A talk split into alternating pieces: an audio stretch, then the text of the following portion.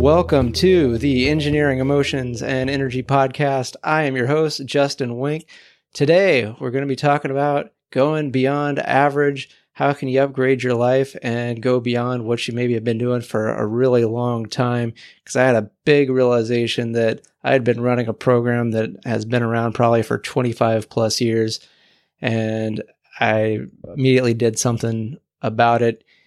I went and started reading Michael Bernoff's book, Average Sucks. Uh, some of you that have heard me before, those of you not, uh, Michael Bernoff is the best communicator probably in the world, arguably. And he's been an immense influence in my life uh, since I started working with him about six years ago. And he just released his first book uh, this week. So it came out on Tuesday and I already started reading it and I didn't even get through the first chapter before I immediately had to take action on something. And that something was, uh, if you're watching this on the uh, Facebook live stream, you can see that completely new view from my camera. Because before I had my desk so that it was facing the wall, and my back would be to the door in the center of the room. And I real the past couple weeks, because been working from home, as many of you have, I was just starting to dread being in this office in my house. You know, I, it's like all I could do was because I had to be working, I would be there. But then when, okay, it's quitting time, I got to get out of here. I can't stand the space. There's just something about it I don't like anymore.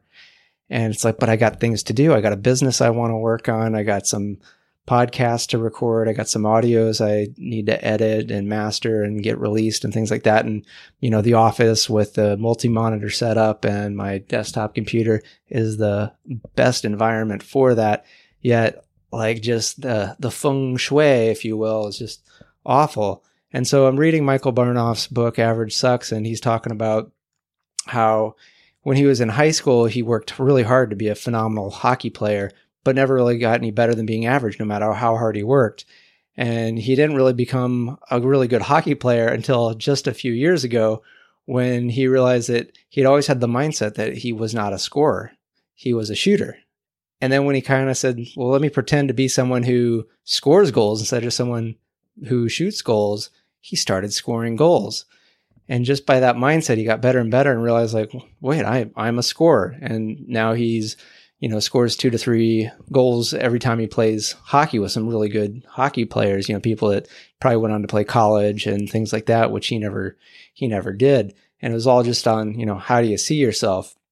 And it, that connected with me that my office setup, I'm running an old program because I've been having office setups like that since I was, I was in high school, you know, and I'd have a desk in my, my room growing up and it would be against the wall because you know when you're a kid or you're in college and you got your computer set up and your desk you probably also have to fit a bed in there. So there just really isn't that space to have the desk away from the wall and facing the door.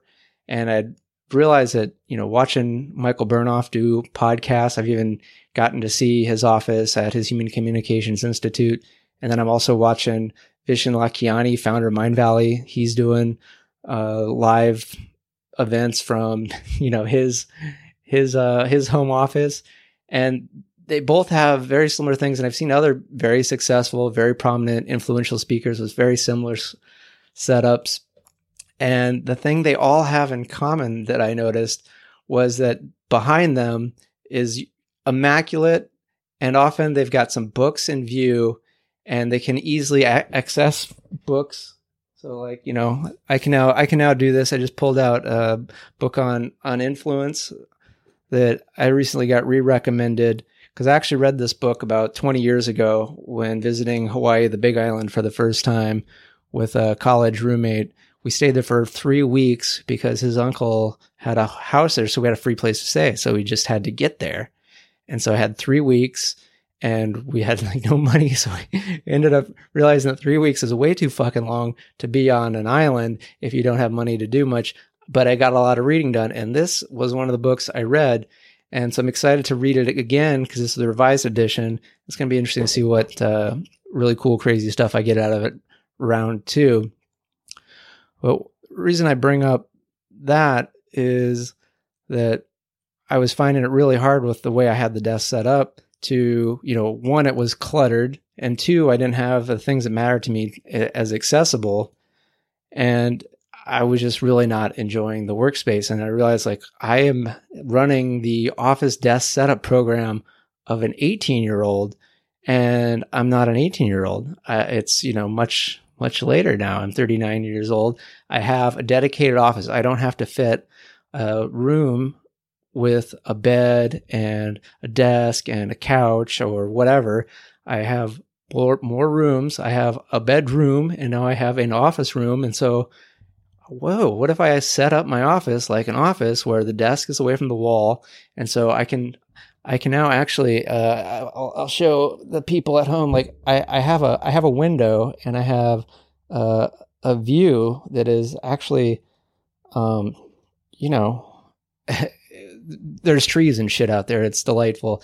And I, when I, before moved around all the furniture around, I, you know, mock, you know, sat how I would sit as if the office is how it is now. And I was looked out the window and I started tearing up. I'm like, it's so beautiful. I can see trees and I can see the sky. Because for a lot of my work life and living life, it's like if I'm at the computer, the world is the computer. There's uh, there was no way. It was like I was an elephant that was stake trained. If you're not familiar with that concept, it's that you got a baby elephant and you put a stake in the ground, chain the elephant to that, and you know the elephant can only go you know the five or ten feet in a diameter circumference around that stake. And what's interesting is that you can continue when the elephant is larger and the elephant doesn't try to break the chain or pull the stake out of the ground because it has been trained that it's a it's not going to happen even though now the elephant is much bigger and has way more strength than the stake and the chain could ever hope to keep the elephant tied there. Yet because uh, it's become a force of habit. And i've realized that i just had a force of habit that i just go i stare at the wall i do my computing things there's nothing out of it until I read Michael Bernoff's book and just, hey, can you view yourself as being something different than what you've been so that you're not doing average, you're doing above average. And I feel so much better, so much more excited to be in this space. And I've got, you know, more things on the way. I'm going to like, currently I got a dual monitor uh, setup actually it's like three monitors because I have a work laptop, I got a main monitor, and then I have a secondary monitor. And so it's all monitors. It's ridiculous. I have no space on the desk to actually read, write, journal, anything without moving a whole bunch of junk around.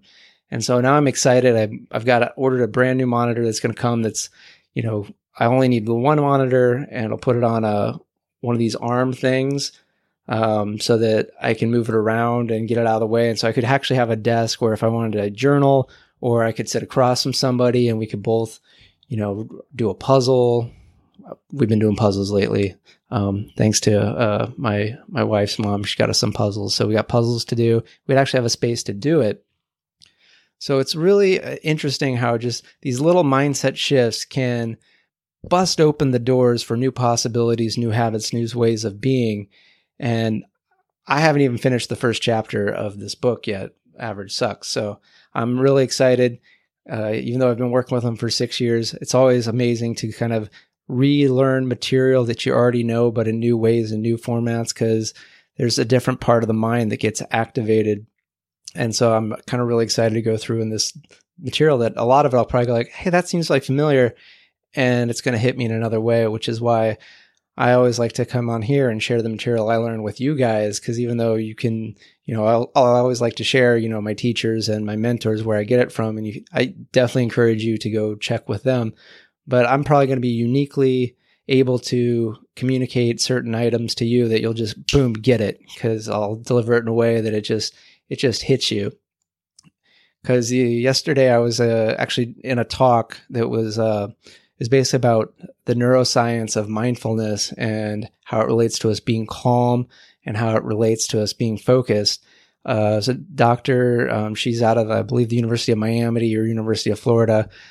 Uh, I could get the exact exact details. Um, and she brought up a study that was done on the effectiveness of uh, mindfulness training, um, which is basically something I'm I've been getting into with my perfect life meditation. And so the the question was, is it more important to be an expert trainer in a mindfulness art, or is it better to be a context uh, expert, which means that you are someone who is really good at you know the you, you basically know the people you're teaching to you know where they come from you know what they're all about. And so the study was done with i believe it was with marines. And so they brought in uh, an individual who was a master meditation teacher for 25 years 25 years experience. And they brought in a psychologist military psychologist so you know someone who'd been working with marines you know for his career but hadn't really you know done much mindfulness training, you know, himself or taught ever before. And so they had a, a, mindfulness program that they taught both of these these individuals. One was a master trainer, and then one was just a military psychologist. And they trained them the, the technique, and then they went and they taught two different groups of Marines. And they thought, yeah, you know, maybe it'd be about equal, or you know, they they weren't really sure exactly how, but the Marines that were taught by the context expert, the the psychologist, had phenomenal results, whereas those that were taught by the master mindfulness teacher, they almost got no benefit from doing the training. Just they couldn't connect with the material, they couldn't connect with the person. So the takeaway from the study was that it's more important that someone has the context of the audience to which they're teaching than that they maybe are a master at the the material that they're trying to teach which I thought was just phenomenal. Um, so it's more important.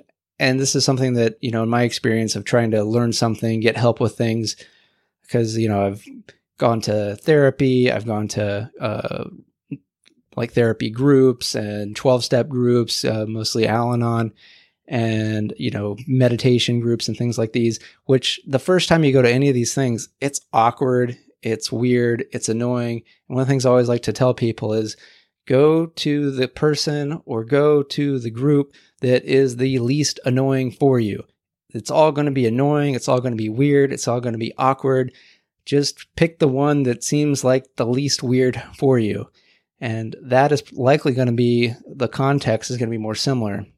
Because when I was going to Al Anon meetings, I would find it much more comfortable if the group of people was very similar to like the kind of people that I'd interacted with, you know, growing up, going to school, things like that, or so, similar socioeconomic background. It was least annoying to me. Um, these people would still get on my nerves. Yet compared to if it was a different socioeconomic, either you know much higher, much lower, I just I just couldn't relate, and it was even more challenging for me to get the material. And so that's something I encourage everyone. You know, if you're trying to get into something, uh, make it as easy because when it's easier, you're more likely to do it again and again. And it really is that little bit of repetition over time, which is going to be beneficial. So we're going to wrap up. So, Average Sucks, Michael Bernoff, great read so far. Highly recommend it. I'm in my new space. I've got brand new um, accessibility to my books and my journals here. So if I'm, you know, taking some some trainings, it's going to be a lot easier for me to write it down and then share it with you guys. So I think we're in a really good space going forward for emotions engineering and for the engineering emotions and energy podcast. Really excited to share a lot of stuff because just got done doing a 10 day meditation challenge, my first one uh, ever, and the participants they reported phenomenal results. Um, well, one woman, she said she'd never been a morning person ever before. And she liked waking up and found that the last two weeks just sped by and she was really enjoying her life a whole lot more. And that's the kind of stuff that I love doing for people. And I'm looking forward to doing more and more of it. So, um, going to have some new, uh, some new meditation products coming out that we'll be announcing soon. So if you don't want to miss out, um, go to e-motionsengineering.com um, sign up and also check us out on Facebook at Emotions Engineering. Uh, follow us there and be curious what's something that you realize that maybe you've been way too average lately. Like you look back and you're like, I've been doing the same thing for 5, 10, 15, 20 years. And I don't even know why I started doing it that way. but it's it's a habit and you know that if you slightly did it differently, you might get phenomenal results like because I just rearranged my room and I've just got so much excitement, so much more energy compared to this morning where I was dreading having to come up here and do my podcast with. I have a, I know I have a ton of fun, you know, talking to you guys and sharing cool shit with. So, what's something that you maybe realize that you could do a slight tweak, a slight little change, switch it up? Um, I'd love to hear about it. So, comment, uh, let me know, and take care. Bye.